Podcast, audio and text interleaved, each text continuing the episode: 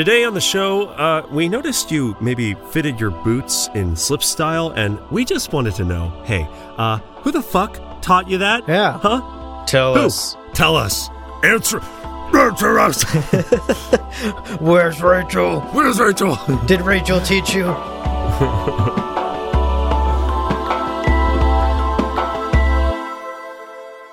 Welcome to Gom Jabbar, your guide to the iconic world of Dune. We'll be exploring the themes, philosophies, and characters found in the sandy depths of this vast universe, from Frank Herbert's groundbreaking novels to the adaptations on film and TV. Hmm. My name's Abu, My name is Leo, and Leo, we're back with another character analysis. and another Kynes. two for two. Two for two. That's right. Dear listener, you can kind of think of this as almost a sequel episode to the Pardo Kynes episode that we released Yeah. a few weeks ago. Because today we are talking about our boy or our girl, I guess, Yeah. depending on where you're consuming Our Dune. individual of Our indeterminate individual. gender. Yeah. Liet Kynes themselves. Yes. Now, today's episode comes in part thanks to a listener suggestion from Matthew Fenwick and William DeCrush. They wanted a kind special, and so here we are. Pardo, and now today, Liet. Also, I, I guess it is. I wrote this script using he, him pronouns because that's the gender of the character in the book. We'll talk about gender things at the end of the episode. Right. Just disclaimer, uh, but we don't have strong feelings about it one way or the other, as we'll talk about later. Yeah, absolutely. Okay, before we get into the life of Liet Kynes, Mm. let's take care of some housekeeping. Yes. First up, a spoiler warning.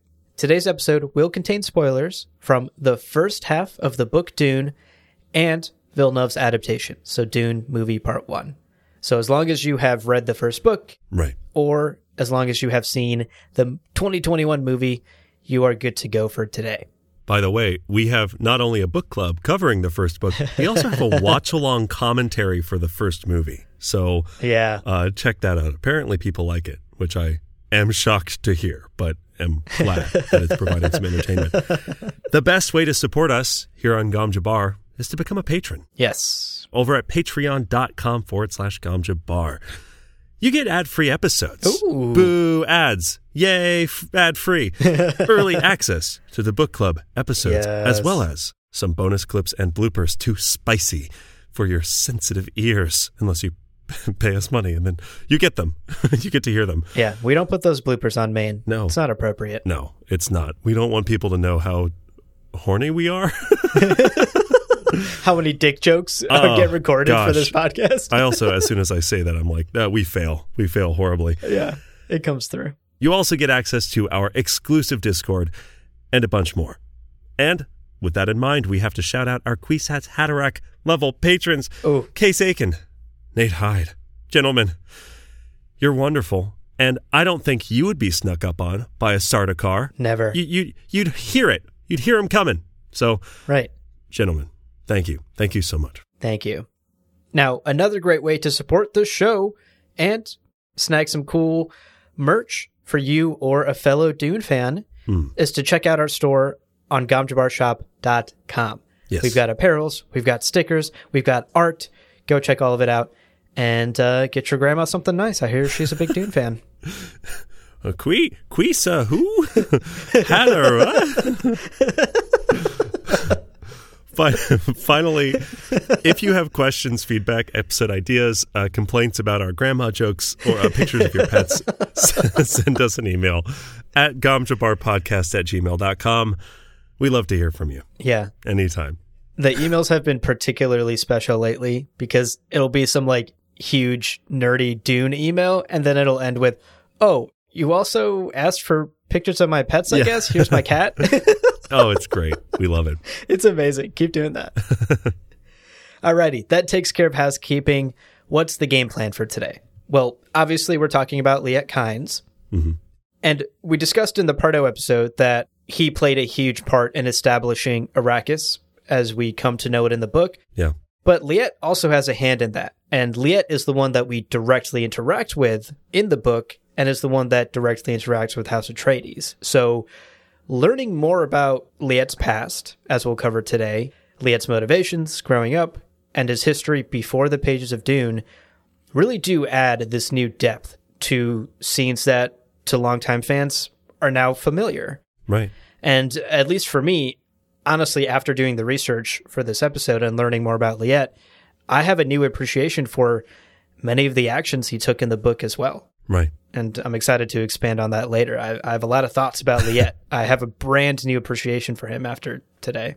Yeah. I always enjoy the like characters who don't make appearance episodes. Like the Holtzman episode is still one of my favorites. Yeah. but goodness, a character who actually appears. What a an opportunity to get some new depth out of familiar pages, as you're saying. That's right. Now, the conversation around Liet's life will be structured in the following way. This should feel pretty familiar. We're going to start with Liet's early years leading up to the first pages of Dune. And then, rather than retelling familiar chapters from Dune, we are going to focus on basically like any insight that we get from his character standpoint in those scenes. Right. And then finally, we will be touching on briefly the updates that Denis and his team have made to Liet's most recent iteration. It just worth talking about in this episode because when else would we? Yeah, absolutely. Okay, before we jump in and get into all of that, let's take a short break. But don't go anywhere, folks. You're going to want to learn about Liet Kynes. There's more to him than meets the eye. Indeed. We'll be right back. Another day is here, and you're ready for it. What to wear? Check. Breakfast, lunch, and dinner? Check. Planning for what's next and how to save for it? That's where Bank of America can help. For your financial to-dos, Bank of America has experts ready to help get you closer to your goals. Get started at one of our local financial centers or 24-7 in our mobile banking app. Find a location near you at bankofamerica.com slash talk to us. What would you like the power to do? Mobile banking requires downloading the app and is only available for select devices. Message and data rates may apply. Bank of America and a member FDIC. Welcome back, everybody. Hopefully, the one person who only listens to housekeeping uh, is still around. Who is that person? Where is Where that is- person? Commissioner Gordon. Let's talk about Liet's earliest years, which is to say, Liet Kynes was born in the year. Liet Kynes began as a as a whole person Uh huh. In 10,156 AG to parents Pardo Kynes and, of course, Pardo's Fremen wife Mitha in Sietch Tabr. Dang, look at that.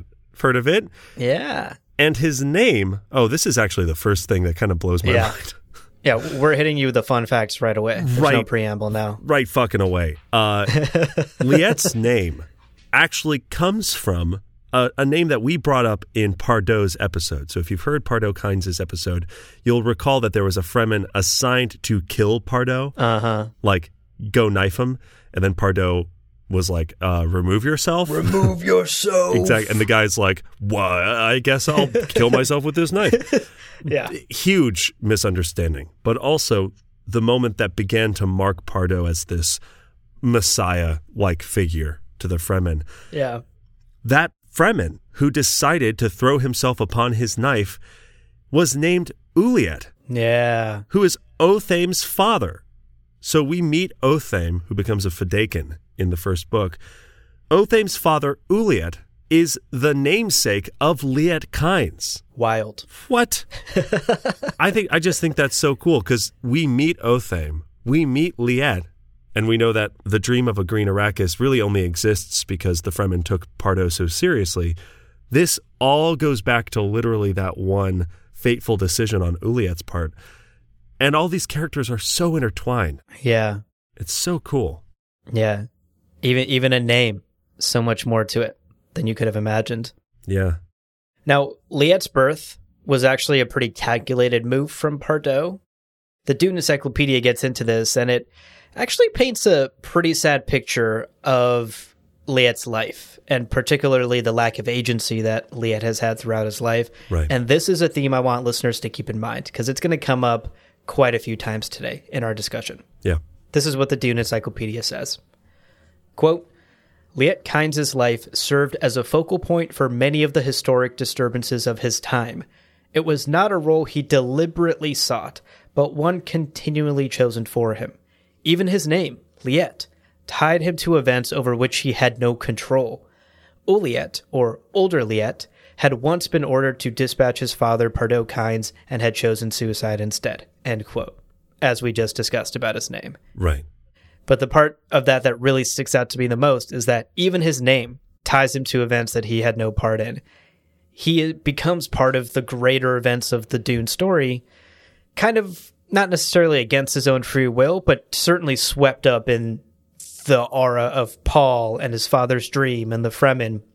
He's kind of just riding this wave of other people's influence his whole life. Yeah. So that, that that's something I want listeners to keep in mind. That's going to come up a lot today. Another thing that strikes me here is we talked a lot about Pardo being like almost unbelievably calculating about everything. Yeah. You know, like Yeah. the way he kind of got married to the Fremen and when he talked about his son being very like, well, yeah, I need a kid to like carry on my dream because right. obviously it's like that that doesn't sound like a super loving thing. One element of this is by naming his son after the person who first denoted him a special being. Yeah. You know, like Uliet's decision was what made Pardo seem a saint or seem a messiah. Right. So naming his son after that guy, yeah, you're like, oh, thanks for not killing me. But also, now Liet, his whole life is this tool that Pardo is using to remind people every single day, I'm special. Remember that guy who didn't kill me. it's really gross. Oh, such a good point. Uh, to your, I mean, well, to your point, right? Like this is just something that Liet doesn't have agency in. Yeah. And every time Liet's like, "Oh, nice to meet you. My name's Liet," people are like, "Oh, like Uliet, like oh, your father." Oh. and he has to just like roll his eyes. I'm like, "Yeah, yeah." Right. Right. Mm-hmm. Yeah. Anyway, That that is a great point about his name. It is once again just a tool that Pardo is using, in addition to using his literal son as a tool to complete his dream. right? Clearly, not a very warm father son relationship. But our listeners might be wondering it takes two to tango, right? Where's his mom? Right. Uh, unfortunately, the answer there is that his mom died shortly after giving birth to him, and Pardo Kynes never bothered to remarry. Right. The encyclopedia actually kind of put it hilariously that he basically was just like, "Well, I did it once, right? Like I had the kid, I Yeah. had the marriage, Right. I got e- I got ecology shit to do. I don't have time for domestic life." And so that's it. He spent the rest of his life as a widower and never bothered to remarry. So Liet's only parental figure his whole life was this extremely distant and cold father.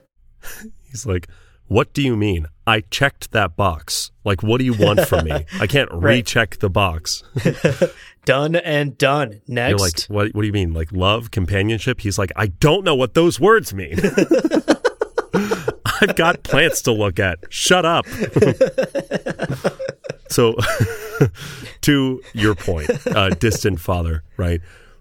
We talked so much in Pardo's episode about his obsession with his work, this kind of all consuming thing, this focus, this drive, uh, the thing that made him really a universe changing mind on the subject of ecology. He was distant, and that's something that we really want to focus on for a second. He wasn't raised at all by Pardo, and in fact, had someone familiar to us step in as that kind of fatherly figure, as that mentor, as that older brother. yeah. And you'll never guess who it is. No, you might. It's Stilgar. Stilgar of Sietch Tabr yes. Basically worked as Liet's father and guide and older sibling and all of that. And in fact, Pardo joined them in blood brotherhood in 10,158 AG when Liet was just two years old, right? What does that mean? Hard to say. Don't, I have no fucking clue. They didn't, I want there to be like a blood brotherhood like article in the encyclopedia Yeah. to give me eight Right. pages on what that means. They don't. But um, basically, I think it's just Stilgar is a designated, like a godfather or like a um Yeah. you know Some sort of guardian. y- yeah It, it sounds to me like Pardo is kind of pawning off the responsibilities of raising his kid to Stilgar. right and also two year old Liet is like just getting to the point where maybe he's forming memories and Pardo's like you know what actually listen you're going to be raised by this person instead don't give a shit what you think Yeah. again, this is just a choice that's being made for Liet that I'm sure had vast ramifications for Liet's life. And it's happening so early on. It's happening re- literally when he's two. Right. And Stilgar, I think, is 17 at the time. Right. Now, under the careful watch of Stilgar, Liet had a pretty Fremen upbringing here in Sietch Tabr. Right. It followed all of the sort of standard patterns that all Fremen children grew up under here in the Sietch. He was taught things like Fremen history by the Sayyadinas in the Sietch. He was taught water discipline. He was taught their ways and their customs and their culture. And of course, a hatred of House Harkonnen was instilled in him as well, because this was during the era when the Harkonnens were in charge of Arrakis. Right. The Dune Encyclopedia points out, quote, to anyone not knowing his parentage, the boy would have seemed like any other Fremen youngster, the product of generations of life on the desert planet, end quote. So that pretty succinctly paints us a picture of what his childhood was like. Very Fremen. If you didn't know who he was or who his father was, that his father was an imperial planetologist from off planet and not actually Fremen, you'd have no idea. You'd be sitting next to him in, in class and be like, look at this Fremen kid. Or something. I don't know. What, what is Fremen class That's, like? that's what I think. Yeah, when I'm sitting in Fremen class. Oh, look at this Fremen kid. It's about everybody. Person in front of me, what do I think of them? Fremen kid. I like. I really stumbled over that joke because I, I, my mind started wandering, imagining what Fremen classrooms look like. Because All right, class, Anyway. buddy up. Knife fights. Go. We're catching scorpions with your teeth. Do it. oh my god, Yeah. that's that's for a different episode. But yeah. now, Liet's upbringing being sort of very quote unquote normal and very Fremen doesn't mean that he didn't stand out in his own ways. Yeah. He wasn't exactly like the galaxy altering brilliance that his father was at a young age. Liet's not out here going to college in his teens. right. But he was well respected among the other young Fremen, among his classmates. He was very capable. Right. And, you know, being respected among the Fremen is in it of itself a pretty remarkable feat. So Liet is still not just your average forgettable dude at the end of the day. Right. Now, throughout his childhood, there is basically no relationship with his father. We're really going to harp on this throughout the episode. if you didn't know, if we hadn't told you already, Pardo, distant, shitty dad. Right. The Dune Encyclopedia tells us this about Pardo. Quote, Whatever parental feelings he might have felt for his son paled before his desire to hasten the effect of the Palmaries in the Arrakeen ecology. Oh my God. End quote. Good Lord. This dude chose plants over his kid. It's got to be a rough can't. feeling. Love Yeah. me, Papa? I'm too busy hugging this bush. Aw. Oh. Damn. it's brutal. It's. Br- I feel like whoever wrote this section in the Dune Encyclopedia definitely had some like stuff they had to talk through in therapy because it is brutal. The encyclopedia is just throwing so much shade at Pardo, and this is one one such example. this quote is just so funny. I laughed out loud when I read it. Buddy, I read that article you just submitted. Uh, you doing okay? You all Talk right? about it? Listen, it was Father's Day a week ago. We can talk about this. Uh, no? Okay. Okay. Now, fast forwarding a couple of years, at the age of 13, Liet successfully rides his first sandworm Nice. in the year 10,168 AG.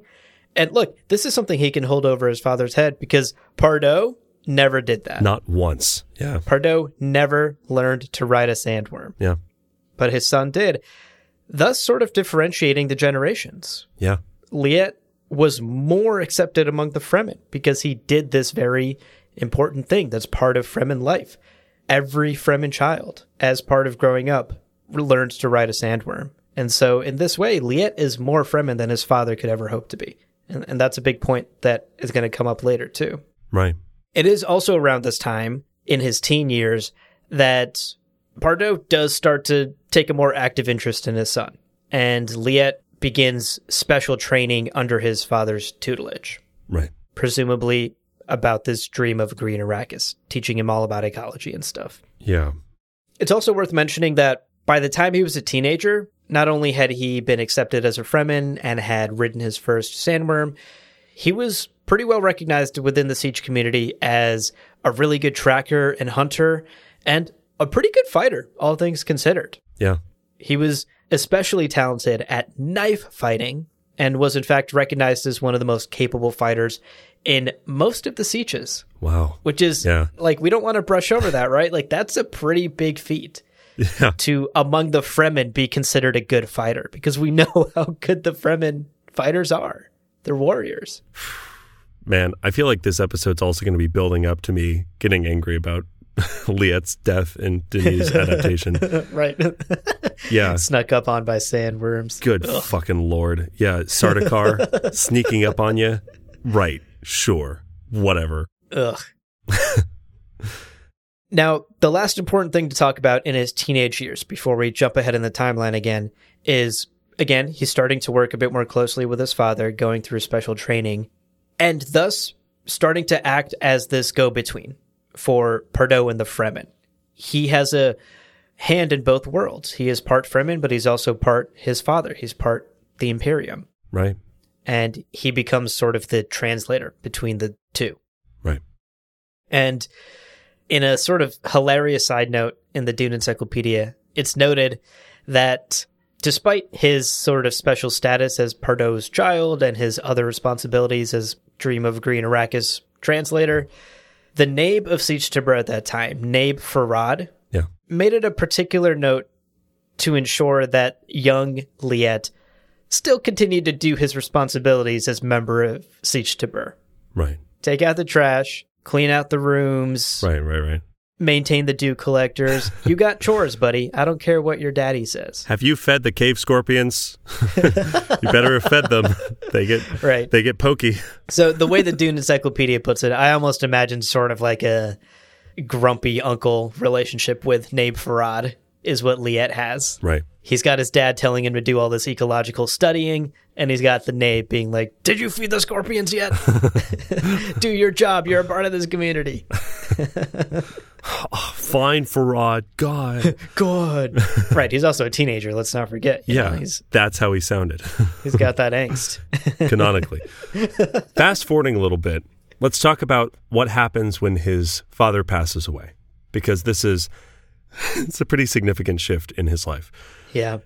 So at some point, we're not exactly sure when, but at some point, Pardo Kynes petitioned the brand shiny new emperor, Shaddam IV, to permit Liet Kynes to take over for him as planetologist should anything happen. Mm-hmm. Right? Mm-hmm. Shaddam, who doesn't give a shit about uh, whatever that sandy planet, whatever's going on, you know, as long as I get my spice, do whatever. Right. Shaddam is like, fine.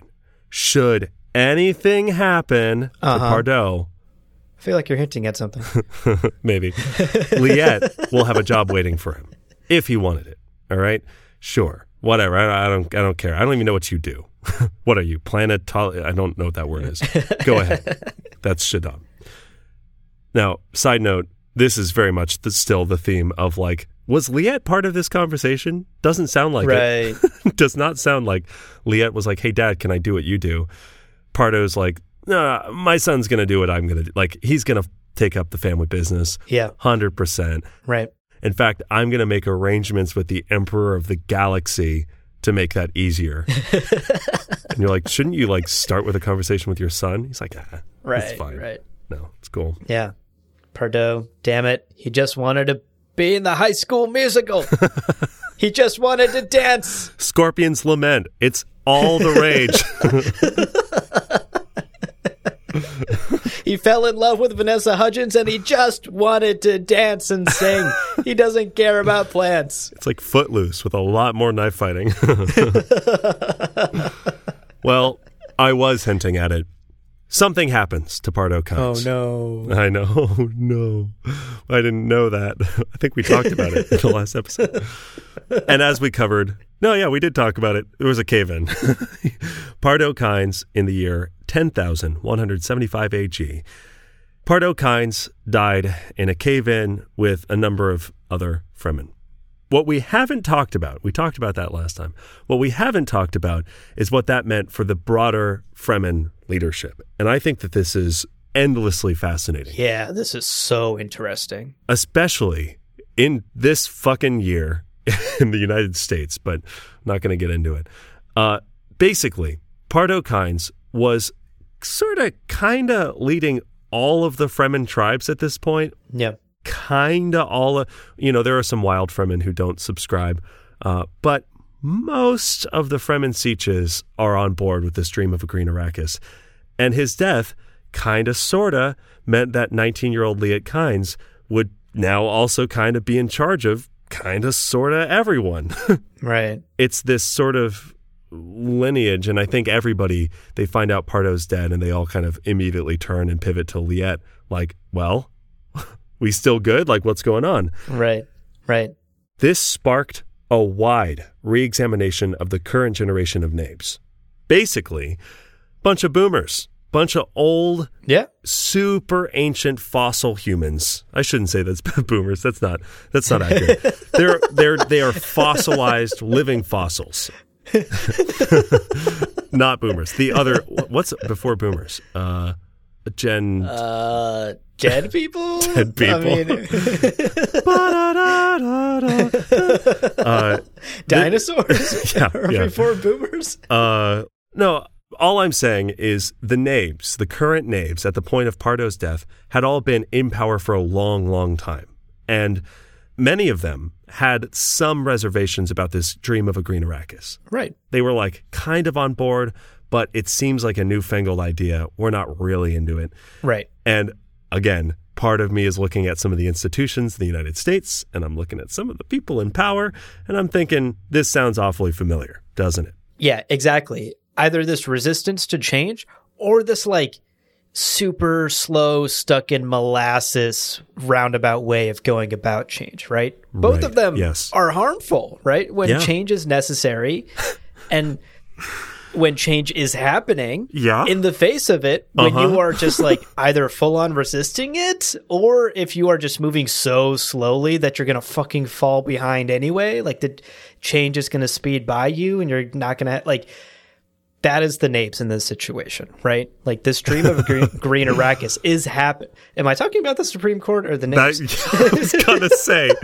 gotta keep it focused on Dune as much as I think right now. I really want to talk about yes, the names. yeah, the, the Uh-huh. emotions are a bit raw this week. yeah, Yes, it like the names are this old guard at this Right. point. yeah, And I think Pardo's death is kind of the spark that the young Fremen who believe fully in the dream of a green Arrakis, who want to bring about this change, it pushes them to think, okay, wait a second. These old names might actually be getting in our way now. yeah, yes, And maybe it's time leadership changes. Right. Am I talking about names still or Supreme Court? I if only Supreme Court could be upset by knife fights because honestly, and this is the thing in Fremen culture, you can challenge a naib, and if you can beat them in one on one on one combat, you get to rule. Right? Amtal 101 basics. Right. So this sparks basically a revolution. Younger, stronger Fremen who were way more on board with this idea of changing the planet. Yes, change needs to happen, and these old guard are slowing us down. And you know what? I've been able to beat them in a fight for a fucking minute, but I wasn't because whatever, what's the harm? Yeah. Oh, this is the harm. Cool. Yo, Farad. fucking knife up, bro. 1v1, final destination, no items. Let's go. Fox only. Square up. Yeah. Yeah. Look, I, I'm not a fighter. I'm a lover and Sure. a podcaster. But all I'm saying is I could take Clarence Thomas in a one on one. That's all. That's all I'm saying. Uh, You're a lover, not a fighter. You're going to fuck him into submission? Listen, throw us under the sheets. Watch what happens. We're going to come out with some new policies. One way or the other, bro. One way or the other. yeah, sword fighting is what I'm talking about. Right. Woo! Uh, Woo! So Speaking of bloopers that get cut from episodes, maybe too many dick jokes. who's to say? I'll no, see how keep all of this. None Keep of this all- is worth cutting. keep, keep it all. Just imagine what we did cut. If you're whatever you're hearing, yeah. just imagine what we did cut. Right. Imagine how much longer this fucking bit went. All right, let's get back on track. Yeah. Naibs, old Naibs need to go. New, younger Fremen challenge the old Naibs. Indeed. With this in mind, coming back to Sietch Tabr specifically, Yeah. the young Fremen that decides to challenge the old Naib Farad. Remember the guy who insists you take the trash out every single day? Feed the scorpions. uh, yeah. Feed the scorpions, meh. Stilgar. Our boy Stilgar is the one who challenges Farad and wins. And this is when Stilgar becomes Naib of Sietch Tabr. Kinda. And this is where, like, honestly, this episode of the miniseries would be so fucking riveting Yeah. because literally blood dripping from the crysknife. Mm-hmm. You know, Stilgar's panting, like, "Oh, I did it. Okay. and then Liet Kynes walks in. Yeah. Liet Kynes, Oh. having been raised as a Fremen in Sietch Tabr, was basically expected by everybody, Stilgar included, to challenge whoever the Naib is upon his father's death. Like, okay, yeah, your dad leads all the Fremen. When he dies, you'll formally become a Naib and then you'll continue his path. Pardot died. News got out. Liet Kynes was out on like an expedition. He was away from the sietch. So Stilgar's like, I guess I'll fucking fight for Ron. Kills him. is now technically Naib. And Liet walks in. And everybody stops. Yeah. Now, we know, obviously, this is prequel stuff. We know that Liet doesn't challenge uh, Stilgar and kill him because Stilgar is Naib when, when we meet him. Right. But the Dune Encyclopedia outlines this moment so beautifully. Let's just get into audiobook mode, and I want to share this little excerpt. Quote Only moments after the watermen carried Farad's body away, Misra, and editorial, that's Stilgar's first wife, paused in bandaging the slash wound Stilgar had received on his right side during the fight, and the Sietch held its collective breath, waiting to see if Liet Kynes now intended to challenge his blood brother, the new Naib, still flushed from the exertion of the combat, also waited. While he did nothing to betray his feelings at the time, Stilgar later described this moment as more fearsome than facing a legion of other men alone. Oh my god. I was terrified that my brother would call me out, and whether more from fear of killing him or of being killed, I cannot say. End quote. goosebumps. Ah. So everyone's waiting, silent. And Stilgar, you know, straight faced, he's got the poker face on, wife bandaging the slash. Liet rushes over and hugs him. Oh my Ah, god. my God. This, This episode. scene writes itself. HBO. in unison. Oh, not the unison. Oh, it's so good. My God. And then hilariously, Liet's like, okay, I know that I just threw everybody off with this big old hug. Can I like say some words? like, guys, permission to speak? Every person in the room at once is like, fuck, yes, come on, say say words now, please, talk. And Abu, Yeah. what did Liet say? Liet, in this moment, basically explains that he is going to take up the position that his father secured for him. He is going to become the Imperial Planetologist of Arrakis, and he will continue his father's work, Yeah. and none of that would involve fighting Stilgar to the death in a knife fight. He was not going to challenge the Naib. Stilgar was the Naib of Sietch Tabr. Liet, in much the same way that later in the Dune book, Paul puts himself above Stilgar as the Duke, Liet kind of puts himself above Stilgar as the Imperial Planetologist without having to fight Stilgar. Mm. And the Fremen were kind of like, yeah, you know what? This corporate structure makes sense to us. Yeah. And accepted this without any hesitation. Right. They were willing to follow Stilgar, who, of course, everyone respected in the community. Right. But because of his connection to Pardot and because they believed in the dream of a green Arrakis, everyone, including Stilgar, were willing to re- report up to Liet, basically. Right. It's also mentioned Liet brilliantly framed this as I'm going to like follow my father's wishes, which Right. the Fremen are like, hell yeah. Like, if I had any reservations about you, quote unquote, abandoning your like Fremen upbringing, you following your father's wishes is a very Fremen thing, like respecting the final wishes of your father. Yes. So it's a it's really a tactfully brilliant move uh, on Liet's part all around. Again, not the musical, not the Scorpion's Lament, but No. whatever he's doing, he's doing right by uh, by his dad, by Stilgar, by a lot of people, Right. Whether or not he had full agency in the moment. Completely. Completely. And you have to respect that. Totally. Well, we're going to talk now about Liet's family life and kind of how Liet's life kind of blossoms in adulthood. But before we do that, we're going to take a quick break. So stick around. We'll be right back. Welcome back, folks. Hope you didn't have to knife fight anyone. Let's continue our discussion. Or if you did that, you won because. Or, yeah, hopefully you won, right? Like, yeah. So, let's continue our discussion of Liet Kynes' life and talk a bit about his adulthood right. and the family he now raises. Right.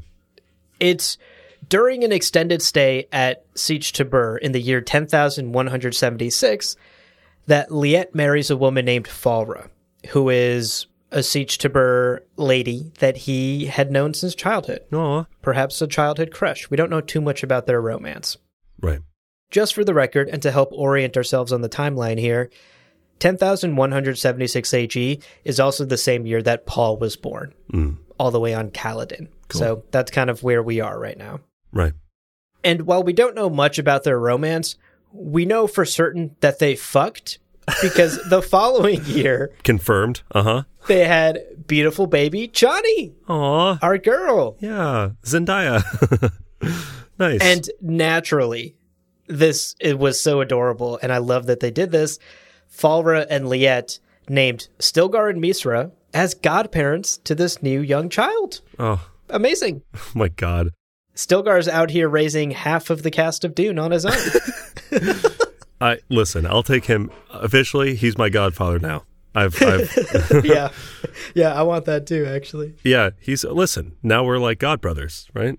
Is that Yeah. A Oh blood my pact? gosh. Did we just blood pact in a podcast? Don't you ever challenge me. don't, don't listen. I'm going to take my father's role as artist for our podcast art. If y'all notice a noticeable decrease in quality, now Liet raised his daughter Chani in a dramatically different fashion than his father raised him. Right? He is iterating on the parenthood strategy. Liet basically held no expectations for Chani. This, oh my God. Actually, as we get into this, this is suddenly very sweet. You think about Liet having no agency, and in this way, Liet is going, Chani will have all of the agency. Yeah. She is her own person. And this is very clearly stated in the Dune Encyclopedia.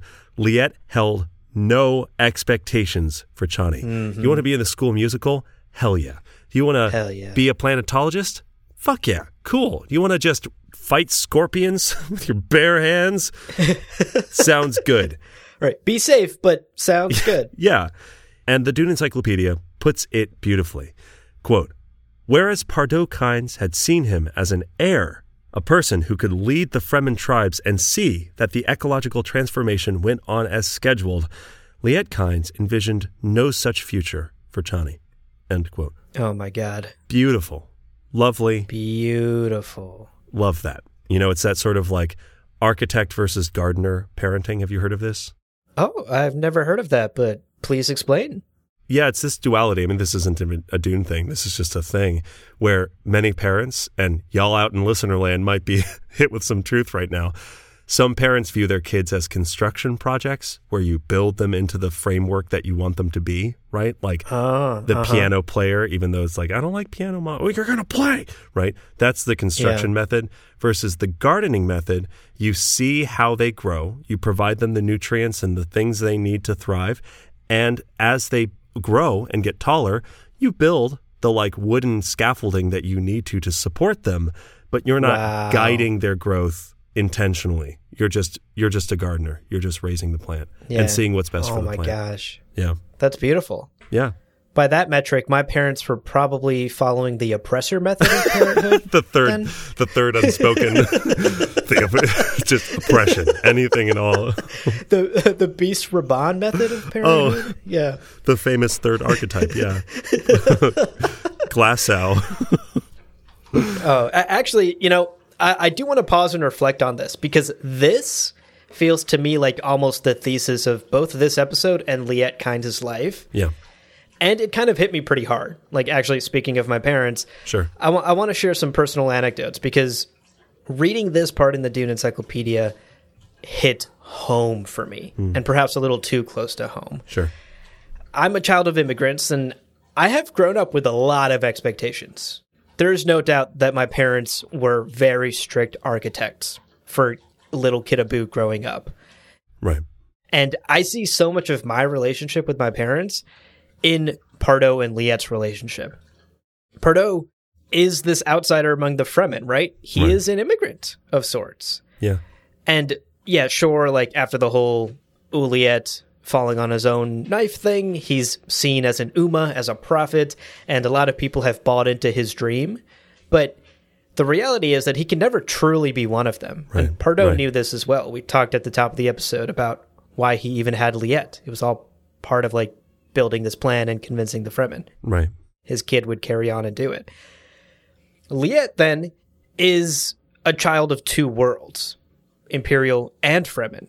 He's raised with Fremen values and training, but he's got these expectations all throughout his life to continue his father's Imperial duties Right. and literally ends up taking his father's Imperial job, as well as leading the Fremen along this dream of a green Arrakis. The dream that he inherited, mind you. Not really his. He didn't come up with this. He was taught this. Yeah. I see so much of my own relationship with my family in this. Mm. And it reminds me of how my own parents can never truly be American. They've lived in America for over 20 years now, Yeah. and they will still never truly be American. And I, much like Liet, walk in two worlds. I have a foot in one world that is very Muslim, very Pakistani, and comes with all of the expectations that my parents have. Right. And then I have another foot that is deeply entrenched in American society, in the culture that I was raised in since I was a very young child. Yeah. And I do this sort of code switching where I slip in and out of these worlds when necessary and often feel that I am never fully accepted in either, right? I'm never quite like Muslim or Pakistani enough for my parents, and I'm never right. quite American enough for America. Yeah. And so I like really empathize with Liet here. Like writing this episode, I was just like seeing so much of myself in Liet in a way that I never have before. I've read and reread Dune countless times. Yeah. I've known about Liet Kynes, the character, forever, and it isn't until today that I saw myself in him in this way. Wow. And th- this really, really kind of touched me in a in a sad but also very beautiful way. Yeah. Um, and ultimately, I also see Liet's decision in how he raised his child in myself as well. I'm not a parent. I don't have kids yet. I don't know if I ever will. sure. But if I do, I'm going to go very hard in the Gardner style of parenting. Sure. Much Yeah. like Liet had no expectations for Chani because he had his own sort of burdens and trauma from his father. That's how I'd want to raise my children as well, just because I've been there. I've been in Liet's shoes. I've had that father. I've had that parenting style. That, you know, this is only my experience. I can't Sure. speak to every architect parent out Yeah. there, but in my experience, has been a net negative. Yeah. It wasn't a good experience growing up with extremely rigid architect style parenting. Right. And yeah, uh, the, the, it was. This is a bit of a like personal tangent, but I just wanted to share like how deeply this affected me and how much I I saw myself in Liet and his decision to raise Chani in this way. Chani was not an extension of his life, Yeah. like Pardot thought Liet was. Right. Chani is her own person, and he let her be her own person with her own desires and dreams in a way that Liet himself was never allowed to be under Pardot. Right. I thought that was beautiful.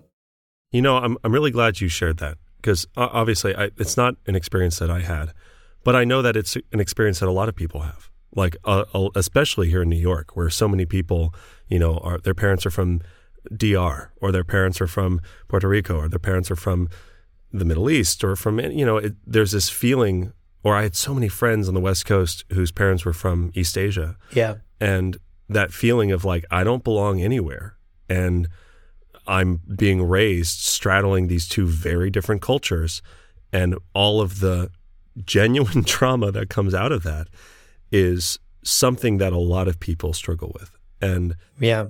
I don't know. I, I'm I will be curious to hear from anybody who's listening, um, any of our listeners who are perhaps in that similar boat of being from like a multiple cultural background. Yeah. Does this cast a new light on Liet? Is this something you had already realized? You know, if anything, I, I hope that for people, this is a reminder that you're not alone in how difficult life can be. Yeah. That's a challenge that not everybody has, but you're also not alone in having it. Right. And I think that there is a way to break the cycle. Yes, Liet's breaking the cycle, indeed. right? Right. Pardot, architect parent, didn't treat Liet well, raised him like shit. Liet decided that was not what he was going to do. Yeah. It right. is not easy to break that cycle because generational trauma is a very real thing. Right. But I commend Liet for doing that. And in fact, I'm inspired by him for doing that. And I hope I one day with my own daughter can treat her like he treated Chani. Well, let's mix metaphors for a second. I'm glad that you're inspired by a fictional character from 30,000 years in the future. and also, yes, find that inspiration wherever you find it. And listen, if you follow in that fictional character's footsteps, Uh huh. your daughter's going to be Zendaya. So, Hell yes. proof that it works. Talented, gorgeous. She's wonderful, brilliant, intelligent, socially aware. My God, break the cycle, Yeah. everyone. yeah. burn it all down. Sorry. no, I, I really appreciate you uh, sharing all of that. I also had the absurdly dark humor thought. What if I just cut all of that? like, uh-huh, right. Keep, keep all that weird Supreme Court stuff from Yeah. earlier, but cut cut like the actual heart of the episode. yeah. You're like, I just, and then it's like, anyway, just wanted to go on that tangent. no, I, Or it's just a very long bleep. It's just like beep, beep, for like 14 minutes. except for when I'm like, yeah, uh huh, sure. oh gosh, no, I, I think that that casts a very it's a, it's a good thing for us to see ourselves in these characters. Um, so thank Yeah. you for sharing. It's beautiful, no. Yeah. Thank you for letting me share. of course. Uh, one detail to add about uh, this this kind of story of Liet Liet and his family unit, um, Falra, Liet's wife and Chani's mother, does pass away. Um, there's a lot of there's a lot of dead single parents in Yeah. Dune, it seems. Uh, but she does pass away in 10,180, which is when Chani was four. Now, this is kind of rude. Dune Encyclopedia includes no details on. None. It just literally says accidental death, which, okay, fair. Arrakis, fucking brutal planet. I'm sure there's a million things that can kill you accidentally Right. wasn't malicious, wasn't something. It was probably just a bad maker hook planting or I don't know, errant scorpion in the night. Right. So many things I'm sure could have. But detail we needed to hit Chani's uh, mother, Falra, did pass away when Chani was four, only five years into their marriage. It's sad. Yeah. Tragic stuff. Okay. Let's continue with Liet's life. Mhm. Over the next 14 years, Mhm. Liet really followed in Pardot's footsteps. Mhm. He continued helping the Fremen, continued working towards this dream of a green Arrakis, and he also fought the Harkonnens in any way he could. Right. And these next 14 years then bring us to 10,190 AG, Ooh. which is when the change of fief officially takes place on Arrakis, and when House Harkonnen must give up the planet and House Atreides takes over. Right. Now, like many Fremen, Liet's kind of greeting this shift with guarded optimism. And the Harkonnens are fucking trash. They're awful people. All of them. Yeah. And uh, anybody's got to be better than them. But Liet wasn't blind to the uh, Atreides Harkonnen beef. Uh, you know, being the imperial planetologist, Liet is in the court, kinda like he's he's around. So he knows, okay, the Atreides, the Harkonnens, they are beefing epically for the last 10,000 years. This is not going to be clean. Like, this is Yeah. a fucking messy Yeah. thing that's about to happen. Right. So, when he was officially appointed judge of the change, like overseeing the shift, he then probably wasn't surprised when he received secret correspondence from Shaddam the Fourth Emperor. Hey, Liet, it's your boy, Shaddam. Shit's about to go down.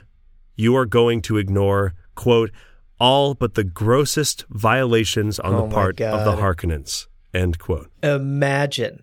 Imagine your boss sending you that email. Yeah. After 14 years of pointedly fucking with them, hating them, generally despising them, for your boss, someone you are, are actually accountable to. You know, he doesn't care about imperial politics, but Shaddam turning too close an eye on Arrakis could do a lot of harm for the dream of a green Arrakis. Yeah. So, yeah, you want to keep Shaddam happy. Shaddam saying, listen, no ambiguity. Ignore most of what the Harkonnens do. And you have to just sit back. You just have to buckle up to witness the destruction of this probably better than the Harkonnens house. Yeah.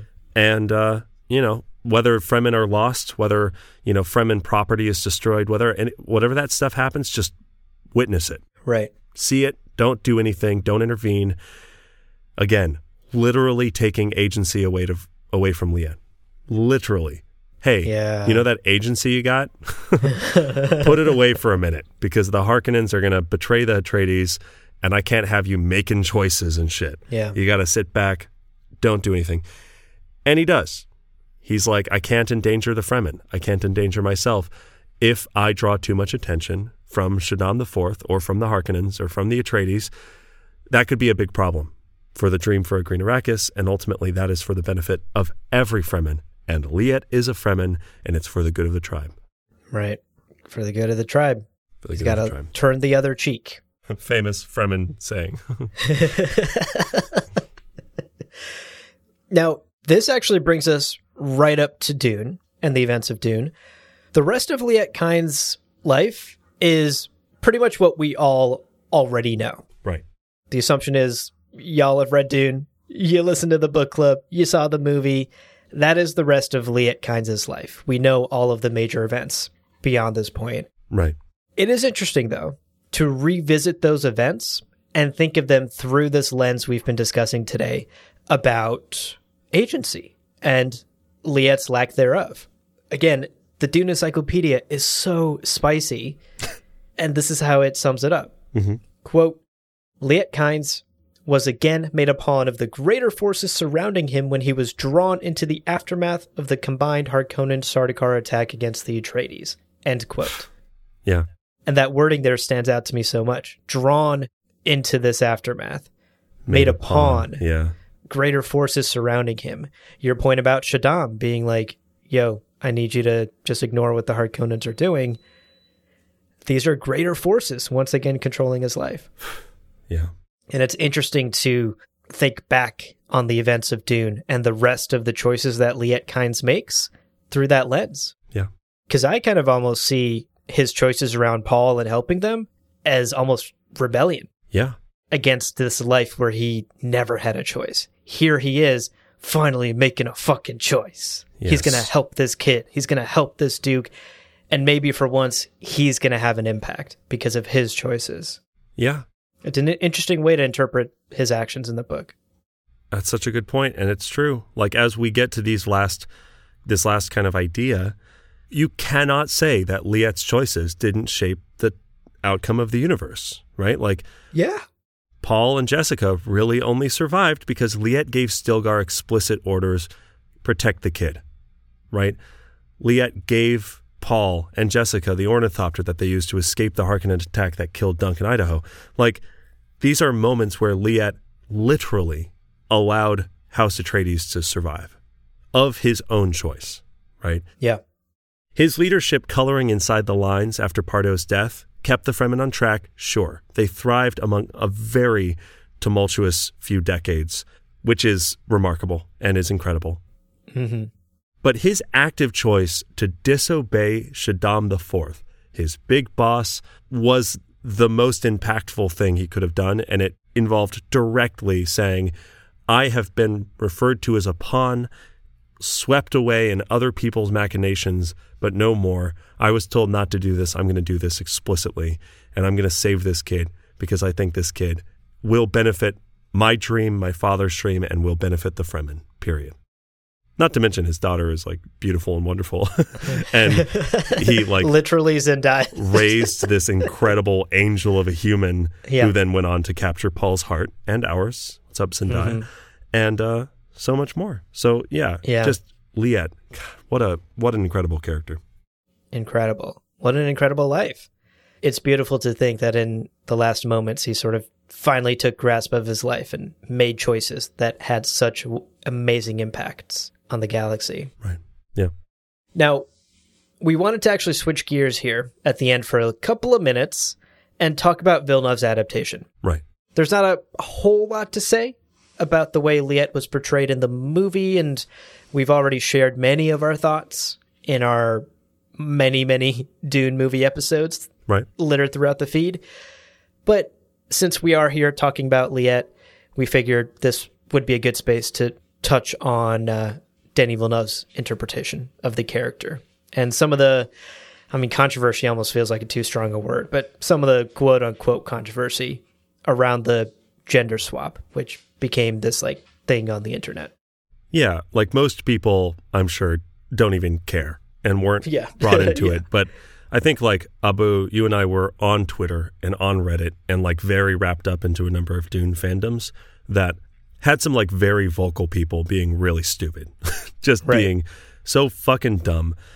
Because honestly, Sharon Duncan Brewster did a great job, amazing job as Liet. Yeah. And honestly, I'll, I, I'll, okay, here we go. I don't give a Oh, shit. okay. Yeah. Yeah. I don't give a shit that gender it doesn't that it doesn't matter. It's great. And in fact, in a like star-studded cast of mostly fucking guys, yeah, let's get some more ladies in there. Doesn't matter. Doesn't affect a lot. Nice to see some strong badass women on screen. That being said, the change of Liet's death is bullshit. It's bullshit. I'm I'm still angry about this. Yeah. In the book, Liet was caught in a political trap that led to being disarmed, being caught off guard, being put out in the desert to die without any resources that would kill anybody. It was a well written trap that would actually catch Liet unawares because Liet is not as practiced of a political figure. I can see that. I can rationalize that. Liet being like, here comes the worm. Time to lower my ever present defenses and not hear fucking Sardaukar out of their element, clomping through the desert in their Right. dumb Stumbling suits, through the sand. probably talking to each other. Watch this, dude. I'm gonna get on this lady. It makes no. I tried to rationalize it so hard. Oh, there's like the ornithopter overhead. Couldn't hear the f- silent footfall. No, these are fucking Sardaukar, and this is one of the most skilled Fremen on the planet. I don't buy it. Where did they come from? Would have seen them coming. Moves faster in this. Nothing. None of it makes sense. I appreciate the like. Okay, we got eaten by Shai Hulud. Cool, whatever. Badass moment, pounding on the sand to simulate the thumper. Great. Put some fucking respect though on Liet's name. yeah. Goodness, why aren't people more angry about? This? no, it's great. The movie's a masterpiece. Whatever. yeah. I agree with you. I fully. I'm. I'm maybe not quite as fired up as you. What do you it, mean? but I'm I. I mean, I mean, yeah. Let's riot. fuck. I, I completely agree that death, while cinematic, Sure. feels silly and definitely disrespects one of the best fighters in all of the sietches, Right. as we have talked about today. Yeah. Uh-huh. Liet Kynes is a great hunter, tracker, fighter, knows the ways of the desert, and would definitely fucking hear some Sardaukar stumbling and bumbling their way up behind oh, I'm her. Sardaukar. It- I mean, it's Yeah. just, Yeah. yeah, I agree. I agree. It, it's it's a scene that sticks out as cinem- a cinematic change for the sake of some cool flashiness on screen, but Right. doesn't hold up lore wise. All of that being said, we do have a couple of questions about what Liet's legacy will mean for part two and for any potential future movies. Because obviously, Liet in the movie is Chani's mother. Uh, we don't get a sense of that at all in part one. Mm, right. And when Paul and Jessica actually come across Stilgar and the Fremen and meet Chani, nobody is talking about Liet Kynes' death at that point. Right. Maybe saving that for part two. Maybe something that will just be cut from the film. We don't know. And it'll be interesting to see how they handle the Chani Liet mother daughter relationship in the movie. One other thing that is worth bringing up about the gender swap um, is some something that we've covered today and how it would change if Liet were uh, in in the like Dune encyclopedia if Liet were a woman. Yeah. And what this is is the idea of a Sayyadina as Naib, which doesn't really happen in Fremen culture. Right. With that being the case, imagine young woman Liet Kynes is out on a sand journey and Pardot dies. Liet comes back to the Sietch and she finds Stilgar having recently killed Farad. Uh, I don't see this as a moment of, oh, she's going to become Naib, because that's just not how Fremen culture works. And if anything, Liet as a character, broadly, very much leans into Fremen traditions in a lot of ways.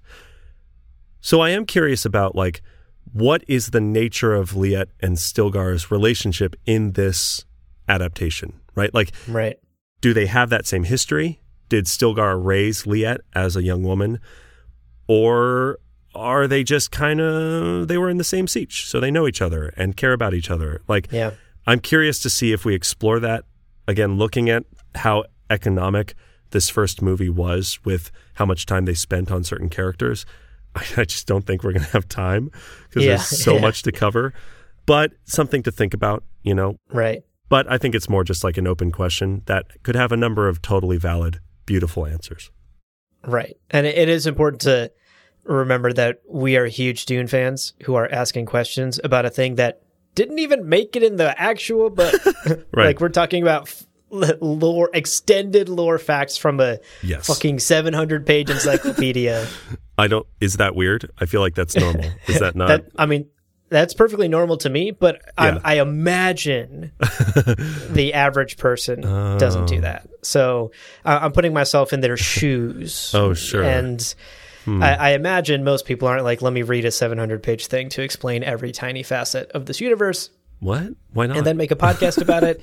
But here we are. So I, I think that context is important to remember too. Is we would love for some of these ideas to make their way into the films, but yeah there is sort of a main story that has to be told, and the extended stuff is extended for a reason. Right. It, it's fun to explore and dive into in a setting like this or in conversations like this, but Danny's got a lot on his plate for part two. Right. So we'd love for him to bring some of that cool encyclopedia lore in and weave it into the story, but I personally am not holding my breath to see some sort of deep exploration of a Stilgar Liet relationship and history in the movie. Yeah, if anything, you know, so Frank in, his, in, in our Road to Dune episode, we have that quote about Frank talking about his story built in layers, and I think Denis has made it clear. Like even with the Gom Jabbar scene, like he had that in a library with the walls floor to ceiling books because he wanted to show that this is a world with books and not computers. And that's like a subtle background detail that tells a lot yeah. about the about the universe that right. you could totally miss, uh, but is there technically. Yeah maybe in part two we'll get some background detail or a framed picture or a garment with a specific stitching into it. You know, I mean, the fact that Gurney is reading like an appendix of an old Lutheran text in German in yeah. one t- like two two frame scene is pretty nuts to me. So I'm not putting anything past Denis and their like props department to like oh certainly not make yeah. things. But I think yeah, I think you're right. We're not going to get a lot of time on these details. They might be there, and I hope they're there. But yeah, right, exactly. And you know, you and I, Leo, and our wonderful listeners will just have to talk about them here on the podcast when we Right. break down the movie frame by frame. Another seven hour recording session. Yep. that is not an exaggeration. A lot of dick jokes in that one. so many. Well, let's wrap up. Let's wrap up this episode as we do with a question What is, Abu, one scene of Liet's from Dune that for you, with everything we've talked about today, that for you maybe has some new depth, maybe has uh, some new, like a new breath of life to it uh, that we can kind of revel in together that jumps out to you? Yeah, I kind of mentioned it earlier. A lot of Liet's actions have kind of taken on a new shape for me after today's episode. But I think the one scene that I can't wait to go back and reread and revisit is tragically Liet's final moments. Yeah. Those final moments when he's out on the sand hallucinating his father, Yeah. our only time we actually meet Pardot in the book, now takes on a much more tragic tone for me, knowing how cold and distant and frankly like traumatic their relationship was with each other. Yeah. It's clear that this father son relationship was pretty awful and very transactional. And it's kind of sad to think that in his dying moments, Liet wasn't out here hallucinating or thinking of his daughter or his wife, but his father. That to me speaks to the level of like effect Pardot had on his son Yeah. how how deeply seated that generational trauma was that in his dying moments Yeah. All he hears is another fucking lecture from this man about ecology Right. Oh my God. it's just so fitting and it fits with everything we've discussed today knowing liet's history and relationship with his father and the decision he made with chani the beautiful decision to let her be her own independent person all of it just makes those final moments of liet in the book and that final chapter with him so much more meaningful to me Yeah. and for that i'm grateful like these are the types of conversations that make me revisit the story i love so much and see it through new eyes Totally. That's such a great point. And that's so tragic. Yeah. The thought that he's not thinking about Chani at the moment of his death, but his dad. Oh, right God. ugh sad It's brutal. what about you though any new depth to liet's character after our conversation today for you Yeah. I mean, pretty much every one of Liet's scenes now has this added degree of like seeing them balance on the knife's edge and understanding this idea of leading the Fremen, but also being the planetologist and following Pardot's footsteps as a sense of obligation. And like all of those things are now present for me in those scenes. yeah But something that really kind of I, I really appreciate is we I'm trying to think we don't get really a Liet Stilgar scene, right? no That I can remember. Please write in if I'm completely wrong on this, but I'm not remembering any scene where they're both actively present.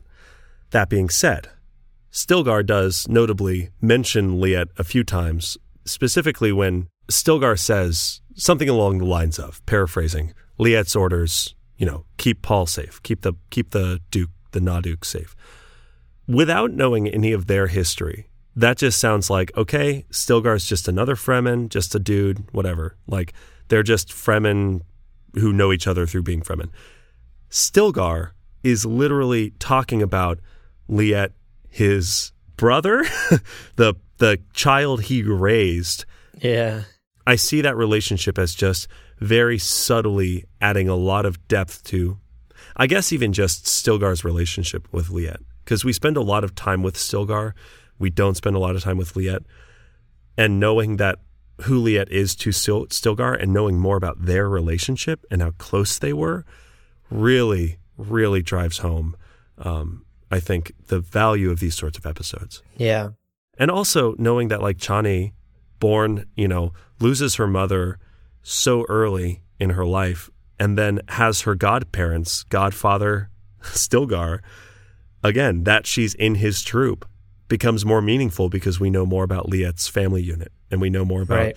Liet giving Chani that freedom and everything that Chani is is like Yeah. a reflection of who Liet is and who Liet wasn't able to become because of his father. yeah and it kind of makes stilgar playing matchmaker cute Yeah. it's his goddaughter. He's like, you know what? That kid's handsome. He seems like Yeah. a good kid. Look at that jawline. Look at that jawline. Look at that chin. Oh, beautiful, beautiful lad. Totally. So that's that's that's my thought. Yeah. Honestly, I think the lesson today Yeah. was that take time to be a dad like Stilgar. Like Yeah. he's he's out here like raising so many people, Half of Dune. half of Dune, and look in his position as Naib, he's raising the goddamn sietch. He's This raising the a, whole this dude's a hero. We also missed the paragraph where he went off and raised Feyd-Rautha, which is confusing, but it's true. It's just you can't deny. Right. Yeah. That final Paul Feyd scene, real complicated emotions for him. Yeah. You know, these two kids are raised, you know? That's none of that is true. and Shaddam's there. He's like, I raised Shaddam too. It's wild. and actually, we haven't mentioned this before, but we have a third producer on Gom Jabbar. Yeah. It's Stilgar. It's He started this podcast. right, right. Stilgar raised us. yeah. Papa Stilgar. That's what he did the art for the. No, sorry, I w- couldn't go with that bit. My my father did the art. Yeah, we can't disrespect Mick, Mick Wiggins, Wiggins, yeah. in No. this way. Respect on his name. My father would not be snuck up on by Sardaukar. Never. Your father is a trained fighter, and we know it. it's true. Unless he's had a glass of wine. A, a, a well-respected hunter, gatherer, tracker, and one of the best knife fighters I've ever seen. Personally. I mean, he like hunts down business as an entrepreneur.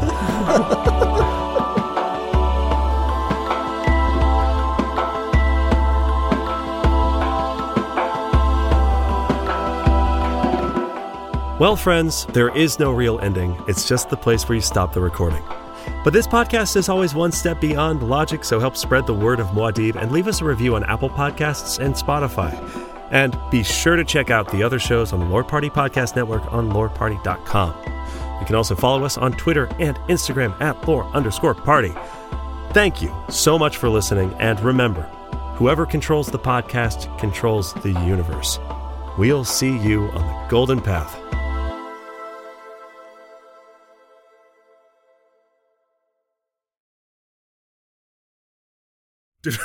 Rachel, Inspector Gordon.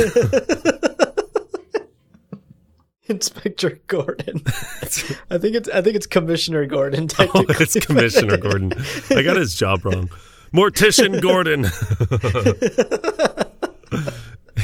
Victoria's Secret model Gordon. yes. yes. oh yes, Batman.